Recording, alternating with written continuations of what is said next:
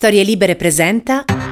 Buongiorno e ben trovati in questo nuovo appuntamento di Quarto Potere, la rassegna stampa di Storie Libere, giovedì 30 novembre 2023, come sempre in voce Massimiliano Coccia e come sempre andremo a vedere quel che accade in Italia e all'estero attraverso la lettura dei quotidiani che troverete questa mattina in edicola.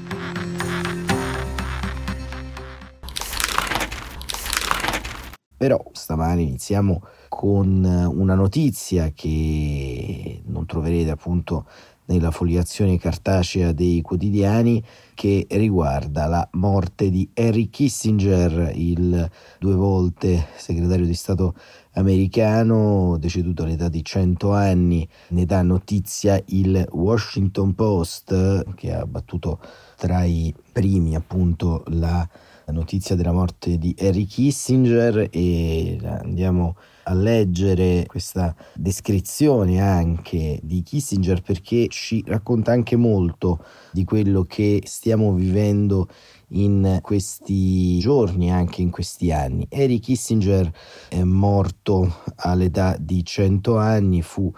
per due volte segretario di Stato. Il diplomatico, scrive Thomas Lipman sul Washington Post, ha esercitato in modo parallelo un controllo della politica estera statunitense e fu oggetto di molte critiche e fu accusato anche di essere amorale, ma andiamo a vederla la biografia di Kissinger, una biografia complicata, diremo oggi polarizzante.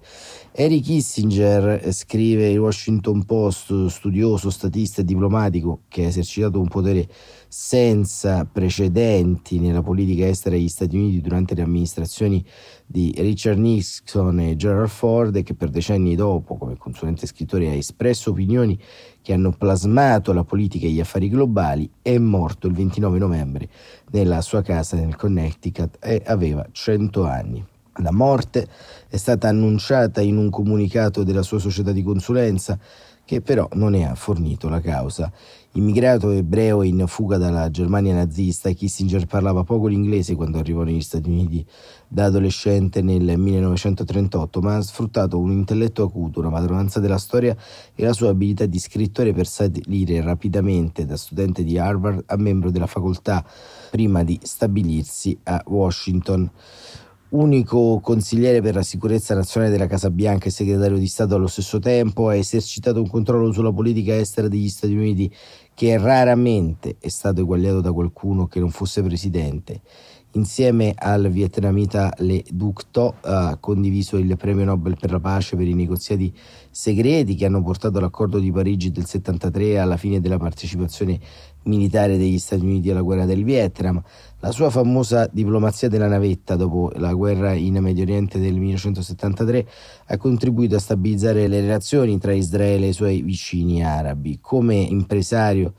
della storica apertura di Nixon alla Cina e come teorico della distinzione con l'Unione Sovietica, Kissinger si è guadagnato gran parte del merito per i cambiamenti politici che hanno riorientato il corso degli affari mondiali. E continua Lappman, Kissinger è l'unica persona ad essere stato contemporaneamente consigliere per la sicurezza della Casa Bianca e segretario di Stato, aveva nel suo accento tedesco, nell'arguzia incisiva, nell'aspetto da gufo e la voglia di socializzare a Hollywood e di uscire con le star del cinema una delle sue caratteristiche. È stato immediatamente un volto riconosciuto in tutto il mondo, in netto contrasto con la maggior parte dei suoi predecessori, sfacciatamente corteggiato dalla pubblicità, era una star dei tabloid tanto quanto dei trimestrali più autorevoli che si soffermavano sulle sue idee geostrategiche. Quando fu nominato segretario di Stato, un sondaggio Gallup lo ritenne la persona più ammirata del paese, ma divenne anche il bersaglio di critiche implacabili che lo consideravano privo di principi e una morale. Si astenne da recarsi a Oslo per ritirare il premio Nobel per timore di manifestazioni ostili To rifiutò del tutto il premio e gli anni successivi l'animosità da lui ispirata si sarebbe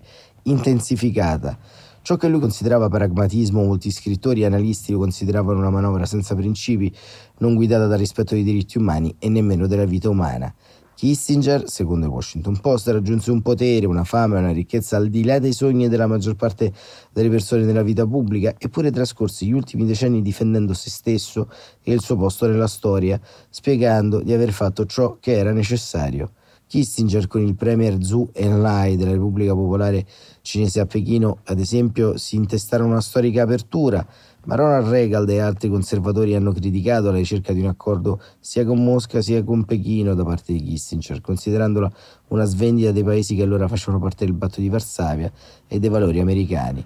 D'altro canto, il presidente George W. Bush lo ha definito uno dei più validi e rispettati funzionari pubblici della nostra nazione. Gli alti funzionari dell'amministrazione Bush lo hanno consultato spesso sugli affari internazionali. A sinistra, voci autorevoli lo hanno accusato di un pragmatismo a sangue freddo che ha anteposto i vantaggi strategici ai diritti umani alcuni dei suoi critici hanno affermato che l'accordo di Parigi ha lasciato un alleato di lunga data, il governo del Vietnam nel Sud, a un destino oscuro poiché i nordvietnamiti hanno preso il controllo di tutta la regione. Altri lo accusano di aver lasciato che la guerra continuasse per tre anni mentre negoziava un accordo che avrebbe potuto ottenere fin dall'inizio. Ancora i critici hanno ritenuto Kissinger responsabile del bombardamento segreto della Cambogia neutrale del 69 e nell'invasione americana di terra nell'anno successivo che ha amplificato il conflitto nel sud-est asiatico e ha portato alla presa di potere del paese da parte dei Kremlin rossi.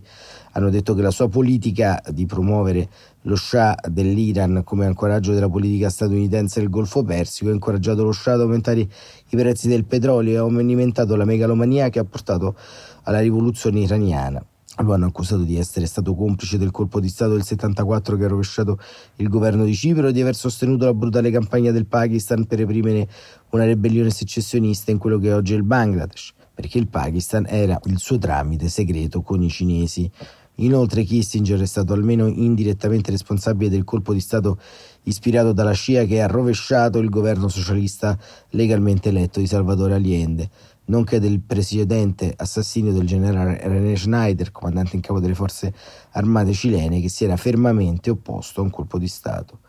Kissinger aveva tra i due suoi critici più accesi Christopher Hitchens e William Shawcross, che hanno definito Kissinger un criminale di guerra. Il giornalista Seymour Hersh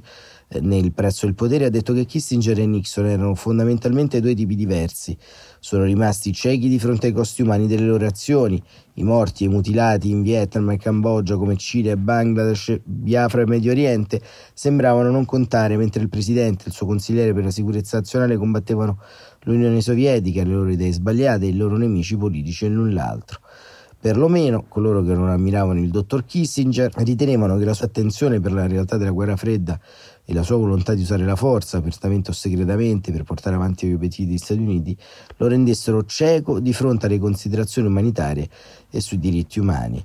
Come esempio hanno citato la sua opposizione all'emendamento Jackson-Vanik, una legge che condizionava le normali relazioni commerciali con l'Unione Sovietica al fatto che Mosca permettesse agli ebrei sovietici di emigrare, Kissinger, egli stesso rifugiato ebreo dalle persecuzioni, considerava l'emendamento un ostacolo al proseguimento della distinzione. La sua volontà di anteporre gli interessi strategici a valori più elevati fu dimostrata nel luglio del 75 quando convinse Ford a non incontrare lo scrittore russo esilio Alexander Solzhenitsyn alla Casa Bianca. Solzhenitsyn era un simbolo vivente della coraggiosa resistenza all'oppressione sovietica, ma Kissinger temeva un impatto negativo sulla politica di distensione con Mosca. Stavo operando, disse, in un mondo in cui il potere rimane l'arbitro finale. Reagan, all'epoca governatore della California, fece un problema con l'affare Solstein quando sfidò Ford per la nomination presidenziale repubblicana l'anno successivo. La storia gli darà successivamente torto. Nella sua esauriente biografia di Kissinger, il giornalista Walter Isaacson è giunto alla conclusione che egli aveva un'istintiva sensibilità per il potere e per la creazione del nuovo equilibrio globale che potesse aiutare l'America ad affrontare la sindrome da dopo il ritiro del Vietnam, ma non era accompagnato da un'analoga sensibilità per la forza derivante dall'apertura del sistema democratico americano per i valori morali che sono la vera fonte della sua influenza globale. Isaacson, che ha avuto pieni accessi a Kissinger e a molti altri suoi amici, lo ha descritto come brillante, cospiratore, furtivo, sensibile ai collegamenti e alle sfumature, incline alla rivalità e alle lotte di potere, affascinante ma a volte ingannevole. Kissinger, rispondendo ai suoi critici, ha attribuito alla Realpolitik un proprio imperativo morale. La storia presenta alternative inequivocabili solo nelle circostanze più rare, ha scritto in Ending the Vietnam War, pubblicato nel 2003. Il più delle volte gli uomini di Stato devono trovare un equilibrio tra i loro valori e le loro necessità, o per dire in altro modo sono obbligati ad avvicinarsi ai loro obiettivi non in un colpo solo, ma in fasi, ognuna delle quali per definizione imperfetta rispetto agli standard assoluti. È sempre possibile invocare questa imperfezione come scusa per arretrare di fronte alle responsabilità o come pretesto per mettere sotto accusa la propria società. O come più detto schiettamente in un altro contesto, l'azione segreta non dovrebbe essere confusa con il lavoro missionario. E prosegue insomma questo lungo articolo, però mi interessava al di là insomma della biografia della notizia della morte di Kissinger di comprendere la portata storica che Kissinger ha avuto all'interno della storia politica degli Stati Uniti e di tutto l'Occidente, una dottrina che sostanzialmente ha creato innumerevoli danni, ma ha creato innumerevoli danni che stiamo anche scontando, al di là ovviamente della grande valenza politica e intellettuale di Kissinger in termini proprio di peso all'interno della storia, Kissinger è stato il padre di quella dottrina che sostanzialmente ha fatto sì che gli Stati Uniti d'America avessero un impatto estremamente negativo all'interno delle opinioni pubbliche importanti e centrali all'interno del continente anche europeo. Ha improntato quindi quella che poi sarebbe diventata la dottrina repubblicana, lo scontro per lo scontro all'interno dello scacchiere internazionale, gli Stati Uniti come polizia internazionale del mondo libero e come avamposto non solo delle libertà, ma soprattutto di una potenza eh, militare che giocava molto sul controllo strategico sia delle sponde dell'Atlantico e del Pacifico che su quelle appunto del Medio Oriente, ma gli errori sono sotto gli occhi di tutti, insomma, lo abbiamo visto nell'articolo, la sua strategia errata in Iran che ha foraggiato lo Shah di Persia per molto tempo, portandolo successivamente ad un crollo di popolarità che lo ha portato ad abbandonare l'Iran in mano a una rivoluzione islamista che oggi vediamo e raccontiamo per le violenze inaudite nei confronti delle donne e dei dissidenti, ma questo aspetto, l'aspetto dei diritti umani e dello Stato di diritto, come vedete, sono un modo di vedere e di sentire distante da quello di Kissinger. E quando riflettiamo sostanzialmente sulla differenza e questo diciamo ci apre anche al ragionamento delle prossime elezioni politiche statunitensi quando vediamo la storia di Kissinger la dottrina repubblicana in questo senso ci rendiamo conto di come sia importante avere nella Casa Bianca un uomo come Joe Biden e avere sostanzialmente una dottrina di geopolitica, una dottrina geostrategica che metta al centro il rispetto dello Stato di diritto e del diritto internazionale. Immaginatevi le crisi globali se fossero state affrontate in questi mesi da Donald Trump, che di fatto ha una dottrina ancora diversa rispetto a quella di Kissinger, ma in qualche modo si fonda su quella realpolitik. E proprio su questo, non per fare l'eregia di Joe Biden, ma per continuare a comprendere quanto il gioco delle polarizzazioni che in questi giorni sta tenendo banco sia davvero nefasto per la comprensione della complessità, ieri Biden, ce lo racconta il Sole 24 ore, ha lanciato un appello Continuare la guerra significa dare ad Hamas ciò che cerca rispetto a quello che sta avvenendo in Israele. Continuare sulla strada del terrore, della violenza, degli omicidi e della guerra significa dare ad Hamas ciò che cerca. Non possiamo farlo. Così il presidente Joe Biden in un post pubblicato sul suo account X ribadisce la sua contrarietà a una ripresa dei combattimenti dopo la fine della tregua, come prospettato dal premier israeliano Bibi Netanyahu. Hamas, continua il presidente americano, scatenato un attacco terroristico perché non teme altro che israeliani e palestinesi vivano fianco a fianco in pace. Secondo la giornalista americana Patty Chulkane, ex corrispondente alla Casa Bianca per diverse medie USA e ora reporter per il canale lingua inglese di Al Jazeera, il messaggio mostrerebbe che qualcosa sta leggermente cambiando nella posizione del presidente americano, il quale finora non ha mai chiesto pubblicamente un cessate il fuoco duraturo nella striscia di Gaza. Ma soprattutto se si legge questa notizia con gli occhi anche qui della geostrategia, possiamo comprendere quanto il regno di Benjamin Netanyahu stia per finire in questo momento storico. Benjamin Netanyahu ha posto ieri sera nella striscia di Gaza la prima pietra dell'insediamento Ofir che prende il nome dall'ex capo del Consiglio della Porta del Negev, il defunto Osir Libstein, assassinato da Hamas. Ofir era un leader, un uomo della terra di Israele, dice Netanyahu. Qui cresceranno bambini e ragazzi che verranno istruiti sul suo contributo, sul suo eroismo e sul suo sacrificio. Ripristineremo gli insediamenti, spanderemo gli insediamenti e aggiungeremo altri insediamenti. Questa è la politica coloniale di Netanyahu che fondamentalmente ha non solo in un primo momento foraggiato Hamas, Netanyahu, ma ha in qualche modo determinato una scissione all'interno della società civile israeliana, di una democrazia forte come quella israeliana e ha creato fondamentalmente le premesse per l'attacco del 7 ottobre. Ecco perché, diciamo per dirla alla Kissinger, Netanyahu non è il danno della democrazia, Netanyahu è un danno per la democrazia. E con questo concludiamo la nostra rassegna stampa di oggi. Siamo andati volando un po' sulle notizie che arrivavano da oltreoceano, però morti come quella di Eric Kissinger ci danno l'opportunità di riflettere su molte cose e soprattutto su una biografia che ha attraversato ovviamente il Novecento, ma che può ancora determinare delle linee rosse in questo secolo che si preannuncia davvero davvero complicato. Buon proseguimento di giornata, quarto potere torna domani mattina, come sempre alle 7.45.